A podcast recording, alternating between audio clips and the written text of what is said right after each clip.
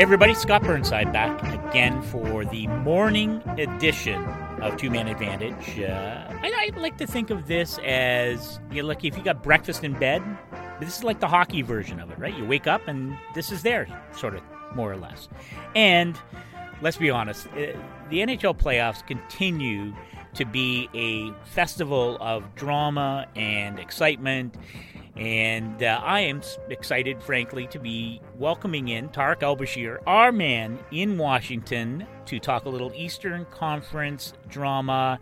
Uh, Tarik, it was uh, I thought it was really to me was going to be fascinating to see how the teams from the round robin made that transition to the first round of the playoffs and really had to start to play meaningful hockey for the first time since return to play began. And uh, in the East, uh, there were some teams that people were like, well, I don't know, what's wrong with Boston? I don't know, is Washington, you know, do they care? And all of a sudden, after game one, three of the four round robin teams, you know, have come up with victories. Obviously, Tampa in the quintuple overtime classic against Columbus. Boston, uh, a pretty sloppy game, but still they beat Carolina in double overtime. And uh, we also uh, saw the uh, who am I missing now? Tarik, the Flyers, the Flyers. Oh, Flyers. Yeah, sorry. Thank you very much. And I watched that game. that, that, game was epic. It was a terrific game.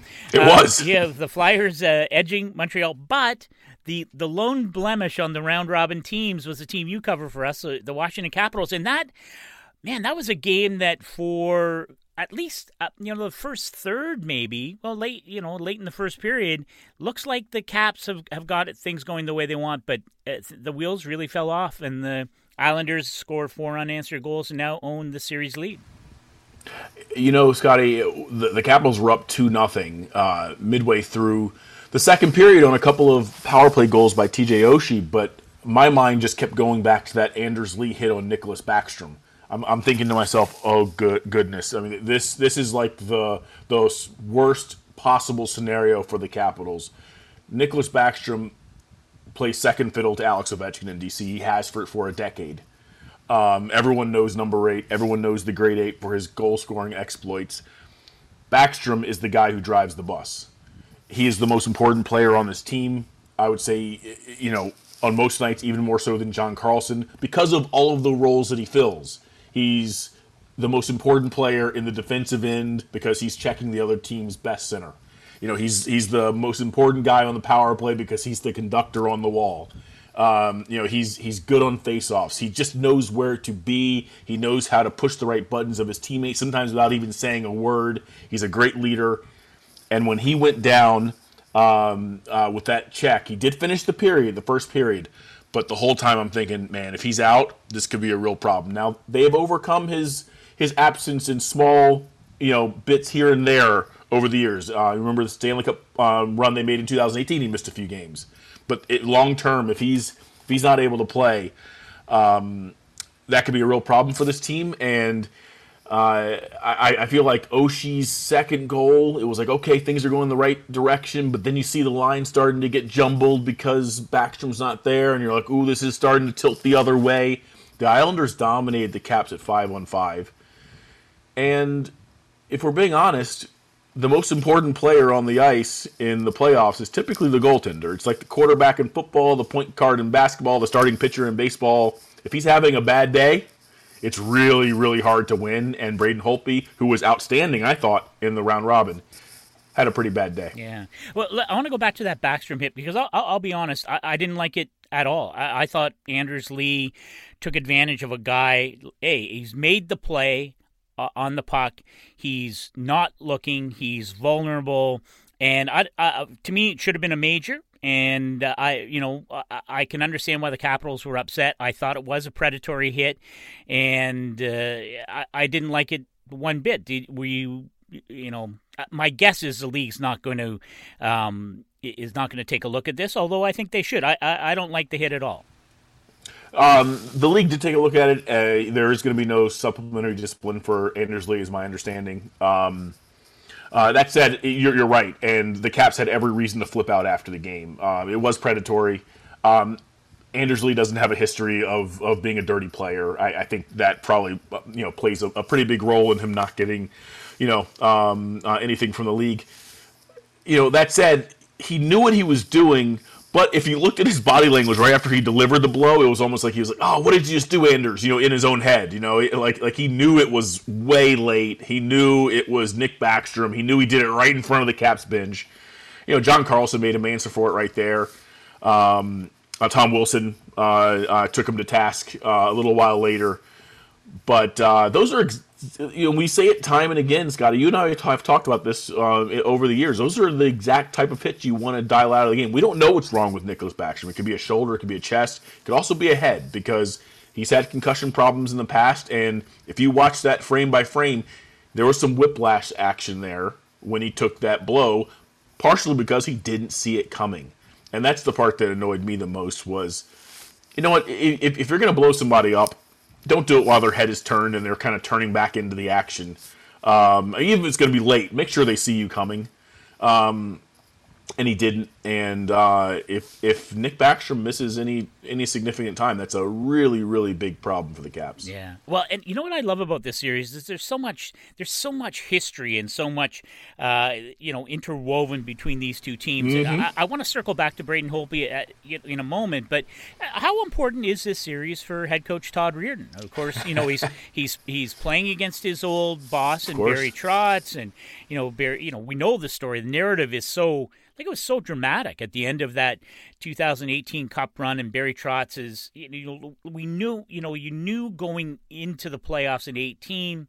Uh, Barry uh, Trotz's contract not being extended. I completely understand that organizationally, um, but you know, like I think Barry coached with a bit of a chip on his shoulder that spring, and maybe coached in a way that, in his heart of hearts, he knew he was leaving Washington regardless of how things unfolded there. I, am This is my my idea on that narr- on that storyline in 18. I, I, agree with you 100%. Yeah, and so he signs the big deal in in New York. He goes to the Islanders, they the top defensive team, they sweep the Pittsburgh Penguins. Eh, you know, like it and now he's won another round beating very handily beating one of the greatest coaches of all time in Joel Quenneville in the Florida Panthers.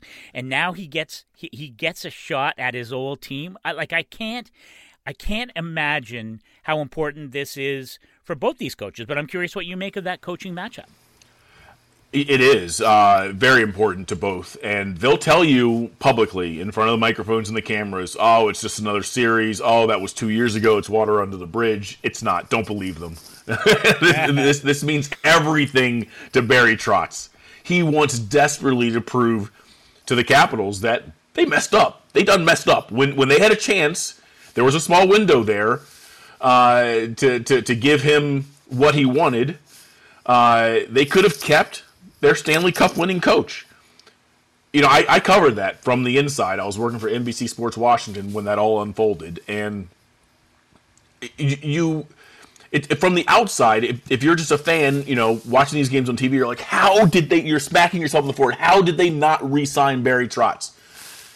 But then, if you talk to people on the inside, you can kind of understand why they were so reticent to hand out a long term extension with a lot of money to a coach they almost fired twice during that regular season. Like th- there were there were times during that season where it was like, all right, he's run his course here. This isn't going to work anymore. And now you've got, and, and now you, you you've kind of beaten the odds a little bit. You've won the Stanley Cup. You've got a coach that you, that you didn't resign. You got a coach that was kind of coaching carefree because he knew he wasn't coming back and it, it just wasn't. It, it was one of those divorces that didn't make a whole lot of sense, and years later you can kind of you can kind of uh, you know relitigate it and go, did we make the right decision? You know, you know, why did this happen? But at the time, it was it was the right move um, um, for the team, and it was probably even the right move for for Barry Trotz to um, you know, apply his trade elsewhere and get that contract elsewhere. Um, for Todd Reirden, on the other hand, you know, here's here's the guy that you know was the head coach. You know, he was standing right next to him on the bench through all those games. He he had a front row seat for all the drama that was unfolding behind the scenes, and some of that drama was the fact that there was a perception, whether it was true or not, was that the Caps were kind of waiting to see if okay, how, how are things going to go with Barry Trotz? If they don't, we got our guy. We got Todd. And I, I feel like, you know, there was a little tension there between those two men. Um, you know, they still were able to you know pull it together and win the Stanley Cup. I, I believe there was some tension. So I I do think that uh, this is one of the best storylines uh, in these playoffs right now, and if if Trotz wins and he and and let's say the Islanders win in five games or you know it, it's really lopsided, I don't think that's going to happen. But if it were to happen, oh, I, I the, the Caps fans are going to be insufferable. I might have to just start muting people and blocking people. I might I might have to take a break from Twitter for a little bit, uh, and I, maybe the Caps might have to just close their account down for a little bit. Um, but yeah, it, it's going to be fun to see uh, kind of how this unfolds. I, I I still think that the Capitals, when they play their best, their best is still better than the Islanders' best. Game one was not their best. The question is, can they get there? Can they find that game? It's been a while. It's been since the start of the regular season, you know, which was uh, feels like two years ago now that they were playing at their their absolute best. So it, it's there, but the question is, can they find it? Well, and, and you mentioned Braden Holtby, and I thought I wanted to circle back and before I sure. close our conversation on on the Caps. But you know, again, such an interesting storyline going into here. You know, everyone knows uh, Braden Holtby's coming to the end of his contract. Everyone knows what he meant to this franchise. Vezina Trophy winner. He's the man who mm-hmm. came, you know, came in from the bullpen in 2018 after right. after they dropped the first two games against Columbus, and he runs the table, right? So he's he's he is a, um, you know he's just such an important player in my mind at least in the history and the fabric of this franchise. And it seems inevitable that he's going to have to go elsewhere. Just the you know the flat cap and how you know how do you make it work long term for you know a guy who's 30 years old? And you know he's you know there's been some decline to Braden Holtby's game over the mm-hmm. last 3 years right? His numbers aren't great. And so can't be denied. It can't be denied, and I wonder, right? I mean, and part of the whole narrative is that Ilya Samsonov has, you know, he's the goalie of the future for this team. Oof. But, Do we want to talk about him too? Oh my gosh! But not physically he, I, you can fill me in, but did he even come back from Russia? Anyway, physically unable to return to play. There's a lot there, Scotty. There's a lot. How much time do you have? but I, I, mean, it gives you know Todd Reirden, I mean, I don't know what kind of options Todd Reirden has. It, it seems from the outside like it's Braden Holtby or bust, which is yes. not what you want. No, you don't want that if you're any team in, in the NHL playoffs. Um, but the Caps really don't have a viable plan B right now, do they? They don't. And so that's why everyone got so excited. And I wrote a nice glowing story the other day for The Athletic about how great Braden Holtby played in those three uh, round robin games. Uh, you know, he posted a 925 save percentage, a sub two goals against. You know, and he was playing behind a Capitals team that, for the most part, was kind of disinterested. It was just kind of like preseason games to them. So the fact that he was able to play as well as he did behind a, a team that just wasn't really that into it, um, kind of the way the Bruins were in that in that um, round robin, um, really kind of made people start to believe, hey, well, maybe this is Braden, you know, um, conjuring up the spirits of 2018, and he's going to be able to, you know, carry this team once again and uh, and then we have a game like game one, you know, where you know he lost a rebound that got you know shoved on, you know, sh- shoved right behind him. Uh, he, you know, he gloved down a pass on the power play, got nonchalantly, nonchalantly tried to find Alex Ovechkin, got picked off, and that was a shorthanded goal. Um, the first goal he just totally whiffed on. Um, I, I, mean, it, it, just you know there were three goals there that you know when you're if you're being if you're breaking down the tape, you're going, nah, it's pretty much on the goaltender there. Um, and uh, there's no plan B, like you said, because Ilya Samsonov was supposed to be that plan B. You know, he's a he's a first round draft pick who had a pretty good regular season. I mean, at one point he had 12 straight wins. I mean, he was doing stuff that other rookies hadn't done in a long time. He cooled off quite a bit down the stretch. Uh, didn't win a game in his final five starts. Some of that was the team in front of him. Some of that I thought was a goaltender that was um, you know the the league gets a little bit harder every every 20 games or so. I'm not sure he was really rising to, to meet that challenge. Um, but he goes home during the stoppage, according to my sources, flips over in an ATV, hurts himself, gets back on the ice, according to my sources, gets run by somebody in a in a in a, in a practice uh, in the same area uh, of the upper body, whatever it is. I, I haven't been told exactly what it is, and he's hurt and he comes over thinking he can play, thinking he's okay. Uh, I'll just tough through. Uh, I'll just tough my way through this. Gets to um, uh, Arlington, Virginia, uh, first couple days of July. They give him his medical exam to get him on the ice, and they're like, "Dude, you can't. No, no, you're failed. This this is a failed exam. You can't. We can't put you on the ice yet." And everyone's, I mean, really in the front, everyone's just like, "Oh my God, what just happened?" Our literally our one B just uh, he can't play. um, so the, you know they're they're on their number three goaltender right now. He's he's Braden Holtby's backup. His name is Vitek Vanecek. He's a two-time AHL All Star. Um, he's a second round pick from several years ago. He's 23 or 24 years old. He's been in the system a while. They keep recruiting over him, which kind of tells you what they think of him. Um, that said, if this really goes sideways, a dude who has never played an NHL game he's their other option. They've got Pheonix Cop- uh, Copley, you know, as their as their number three in the bubble. He's got some NHL experience, but he's a backup. So it really is, as you said, Braden Holtby or bust, and that's not a great place to be when you see how he uh, played there in Game One. Wow. Well, I'll tell you, it's uh, there is going to be no shortage of drama. I, before I let you go, I, am just curious what you make on, you know, we're, we're going to see Game Two of uh, Columbus uh, Tampa Bay, and I wonder because I think there's a certain parallel between Tampa Bay and, and what they've gone through, their misfortunes and, and, and, and coming up short. I think there are some parallels to what we saw with the Capitals leading up to their Cup run in 18. And I wonder, a, do you do you agree that that is true? And and uh, if so, if you humor me uh, and you do agree, uh, how important is this series against Columbus, especially given what happened last spring, to, to you know to sort of you know shaking off you know at least the, the uh, part of the monkey that is, yeah. that exists for that team. I, I, agree with what you're saying, Scotty. I, I mean, th- there are some parallels there. I mean, you know, supremely talented team um, that just hasn't been able to get over the hump, right? Uh, you know, they came off an embarrassing um, loss last year. the Capitals had a number of embarrassing losses, you know, leading up to um, their their final breakthrough there in 2018. Um, I, I can certainly see um, what you're saying there. I, I, mean, I, in my opinion, and, and as those games were were uh, as those periods were were unfolding, I'm thinking to myself, whoever wins this game is going to win the series because the other team is going to be absolutely gutted. Um, and I, and I feel like that's the way this is going to go. I'm not saying they're going to sweep the Blue Jackets. The Blue Jackets are a good team. Uh, they're a very good team. Um, uh, you know, and Seth Jones is best defenseman I, I've seen in a long time.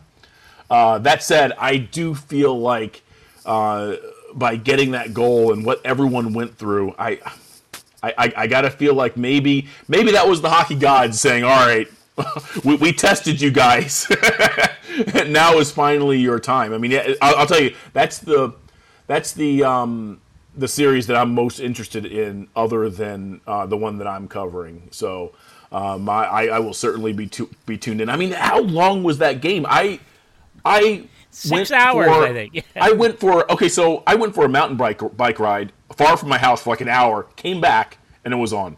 Took my son around the Beltway to his hockey practice. Sat in my car for an hour and a half. Drove all the way home. It was still going. I mean, it was it, it was mind blowing. It was mind blowing, but I mean, just fantastic television and I think from here on out, I, I think you're going to see a, a renewed um, Lightning team that has a little more confidence, a little more swagger. I think I think they're going to be a dangerous team in this tournament. Yeah, good stuff. All right, Tarik El-Bashir, thank you so much for hanging out with us this morning. You should always read Tarik's coverage for us uh, at the Athletic DC and follow him at Tarik underscore El-Bashir. My friend, have a great day. We're going to take a brief break, and when we come back, we're going to go to a place where I spent some time. And I used to spend lots of morning skate time sitting right next to Sean Shapiro.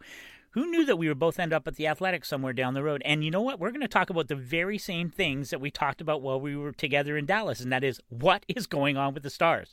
So don't go anywhere. We'll be right back after this. Support for Two Man Advantage is brought to you by Manscaped who is the best in men's below the belt grooming. Manscaped offers precision engineered tools for your family jewels. And big news Manscaped just launched in Canada. For those listeners in Canada, you can be one of the first Canadians to experience their life changing products. That's why Manscaped has redesigned the electric trimmer. The Manscaped engineering team perfected the greatest ball hair trimmer ever created and have their new and improved lawnmower 3.0. So, get 20% off and free shipping with the code THEATHLETIC20 at manscaped.com. That's 20% off with free shipping at manscaped.com and use code THEATHLETIC20. And for a limited time, subscribers get not one but two free gifts the Shed Travel Bag, a $39 value, and the patented high performance anti chafing Manscaped Boxer Briefs. So go to manscaped.com today and use code THEATHLETIC20. Sean, did I did I misconstrue things? I mean, have we not been asking the very same questions about the Dallas Stars now for since you and I've known each other? So it's got to be three years.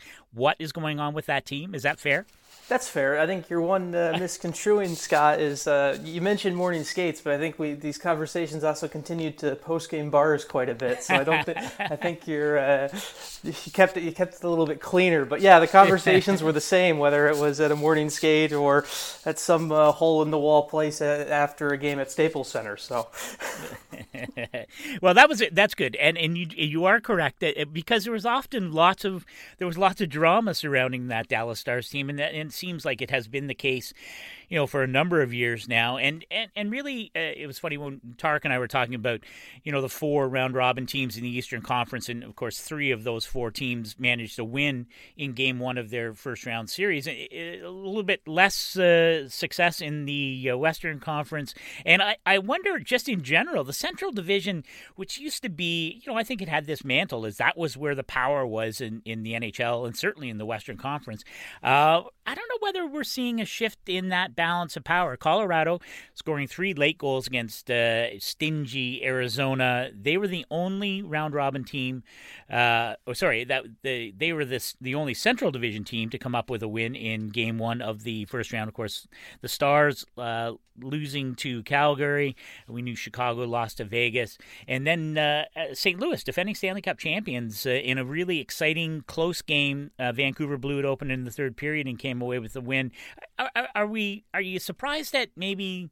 just how good the teams that are left from the Pacific are with the the two Canadian teams in Vegas, or is this just a? It's I know it's early in in round one.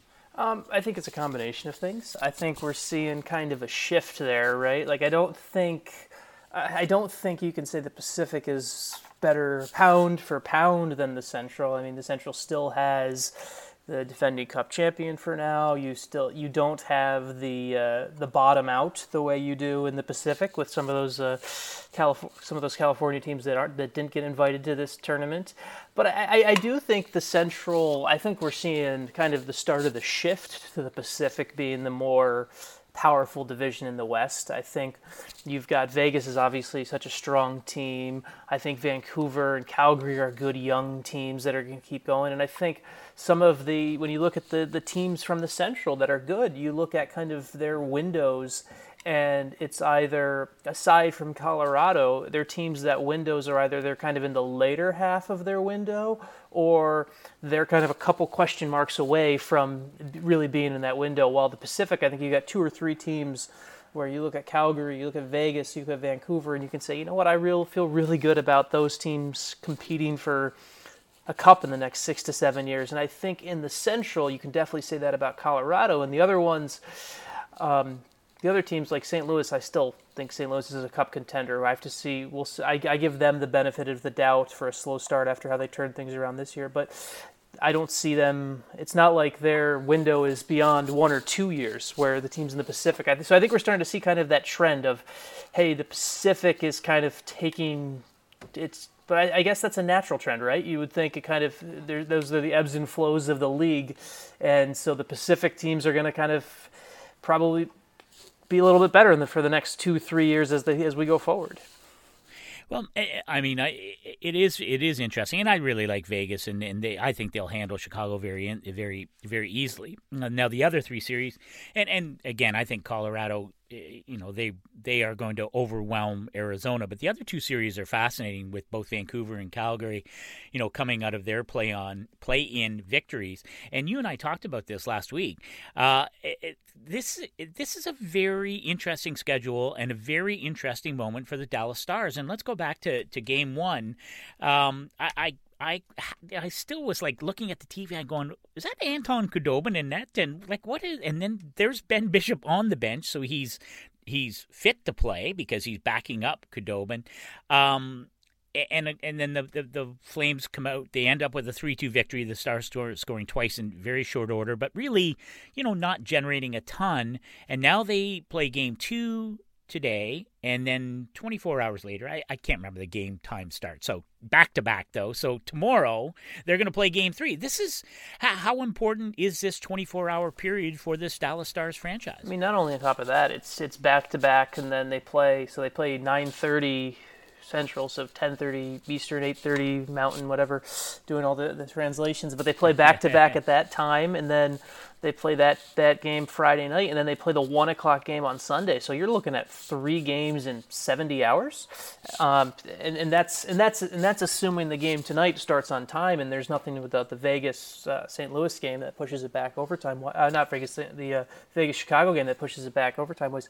So I mean, this to me is with where the Dallas Stars are, with how they've struggled, they've lost 10 of their last 11 before they beat St. Louis um, in the shootout in the round robin. They had uh, they had they had been in a spot where they, they were potentially looking at losing at losing 10 in a row going into the playoffs. Now they they play a young, faster Calgary team that doesn't uh, that that that kind of ran by them in the in the in game one and is going to have better legs in a back to back and in three games in 70 hours. So we talk all the time about every game in a playoff series is big, right? Game one is always big, game two is always big. It's always big. But to me, with this format and the schedule, game two feels so much like a must win for Dallas because if they're down 0 2, Calgary's going to have better legs going into game three. They could be very, this could very much set up as kind of the threshold moment where Calgary takes this series by winning game two, and then the rest just feels like it's just like filling out a filling out the form to, to see what the final scores are. Right. Well, what's like? What was the? I know Rick Bowness, the interim coach, alluded to the fact that he, in his mind, it was a. I'm paraphrasing, a no-brainer or an easy decision to go with Khudobin uh, as the starter in Game One, and, and I, I don't think you can put the blame on Anton. No, you can't. You can't blame Anton Khudobin. No. Right. No, you can't but blame. It is still. Yeah. Wait, were you were you surprised though? I mean, to me, it's it seemed still like a curious decision. I was surprised. I was pretty sure Ben Bishop was going to play. I thought even if Ben Bishop is healthy, is healthy enough to play and fit to play, it's his net. That is how what I assumed was going to happen, especially with Rick Bowness's history and, and the confidence he's shown openly with both, both words and actions for Ben Bishop. Um, but the fact that he went with Anton Khudobin tells me one of two things. It tells me either it was a message to the goalie, which I don't really think, but uh, what I really think it is is we thought a 80%, 80% or 85% or whatever Ben Bishop is better as a backup than our prospect who's our third stringer right now. Like that's what that really tells me. Where Ben Bishop was fit to play, but he probably wasn't fit to start, and he really needed those extra days. And so, I, I think um, it's one of those things where it's weird, Scott, because we're not. I'm I'm down in Dallas, and it's not that I'd be up in uh, Edmonton either way, but even if we were, we wouldn't be allowed to watch practice. We wouldn't be allowed to be able to watch and say, "Hey, look at his movement. Look how this these things are happening," and everything like that. And so it's, it's so hard to judge, and it's, it's, it's this whole unfit to play. We're not going to let you see practice or let anyone in the media watch practice. Like I would have loved to tell Thomas Drance, hey, can you go watch the Stars practice for me? Because we have for sure. we yeah. got Thomas up there. I would have said, hey, Thomas, can you go watch and just just focus on Ben Bishop? And we can't do that. Like the Stars have a morning skate today. We, it would love, be great for the media to be able to just go watch a morning skate. That's normal. We've done that for 70 regular season games, and so we don't really know exactly what Ben Bishop's health is, and the the teams obviously, and this is you kind of got me on a little bit of a frustration. I, I know I'm ranting here, but the, no, you're good. The, Rant away. That's what this is for. But the the fact that we can't even get. Um, we can't get any clarifications, and the team are use, teams are using as a safety net is frustrating to me because there are there are there are certain times and injuries in the playoffs where it's fine, upper body or lower body, but the lack of any clarification leads to further confusion. Just I mean, for example, just with the Stars, Stephen Johns left left in the third period and is unfit to play in the third period the other night. And as many people may know Stephen Johns' story, he missed 22 months with the post-traumatic headaches and the concussions and everything like that. And that is the type of thing where I don't care what Stephen Johns is actually unfit to play with, but I just asked the other day of, hey, can you tell us if it's related to that or not? And they wouldn't tell us. And that's just the type of thing where when someone has had that type of injury in the past and you just throw the word unfit to play, everyone thinks the worst. When in all reality, it could have been, oh, you know what, it's it's a bad bruise or a broke a stinger, or a stinger yeah. or something like that. And so this whole unfit to play thing, it's I understand where the heart is on it in many ways, but I also think the application is too black and white and for that reason we don't know what really what Ben Bishop whether Ben Bishop is actually healthy or not. So I think, but to, to, get back to the question, it's not Anton Khudobin's fault they lost. It's the reason the Dallas Stars lost is the reason that they've they've lost so many games since February. Last time they won on February 25th is they can't score goals. And I know they scored two the other night, but that second goal that was a gift from Cam Talbot, and if and, and they were they probably lose that game three to one if Cam Talbot doesn't have let up the howler, uh, which I think was finally credited to Jamie Benn, but it was the scoring was adjusted three times during the game. So. well, before we close it out here, then, and uh, you know, you've covered this team for a long time. Uh, it, it, almost becomes it's it's an almost uh, white noise when you start to talk about the Dallas Stars and you st- and you come back to the lack of offense and the lack of productivity from Captain Jamie Benn and from top forward Tyler Seguin. I, I mean, do you get is there a moment where it, it's almost like you're numb or that fans are numb to this question of when will they get going? Can they get going? How important is it that those two guys get going? Because it seems to be it seems to be self-evident that this team cannot have success without those two guys going. And yet, you know, last year they go they're within a game of going to a Western Conference or a, go, a goal of going to a Western Conference final. I don't know. What do you make of this whole Benn Seguin thing as it relates to the series against Calgary? Yeah, I mean, I, I think people have have I have, and other people probably are getting closer to coming coming numb on the uh, to, to on Jamie Benn's role. Um, I think people are starting to realize, and it's becoming it's becoming just publicly accepted that he's not going to be the player he was. He's aged more. He is he's a 31, but he's very old 31, and and his impact is not going to match that contract. And I have a hard time being disappointed in what Jamie Benn's doing because it's what I expect from Jamie Benn. And I think that's a, kind of a sad reality for the Stars and Stars fans. The more concerning one is what is what is happening with Tyler Seguin? If Tyler, Tyler Seguin apparently is battling something, we we don't know what it is. He was unfit to play in the last game of the round robin, but Tyler Seguin is had 50 points this year in that first year of that major contract. Now coaching and the system obviously didn't help with uh, with with how with, with, with kind of the full offensive flow. We were not talking about the Lindy Ruff years, but if Tyler Seguin is going to be a 50 point scorer and he's going to go through a playoff game like he did in game one with zero shots, and this is the norm for Tyler Seguin. Stars are screwed. Like I, I, don't know how else to I don't know how else to say it. Like they're not just screwed yeah, for, for the, sure. they're not just screwed for this this series of the Calgary. They're screwed for seven more years with with, with what's left on the deal. So this is the Tyler Seguin thing is way more concerning. You can be upset with Jamie Benn, but I think that's a reality you have to live with. And, and it's if you're a Stars fan, it's easier to sleep at night if you just accept this is what Jamie Benn is.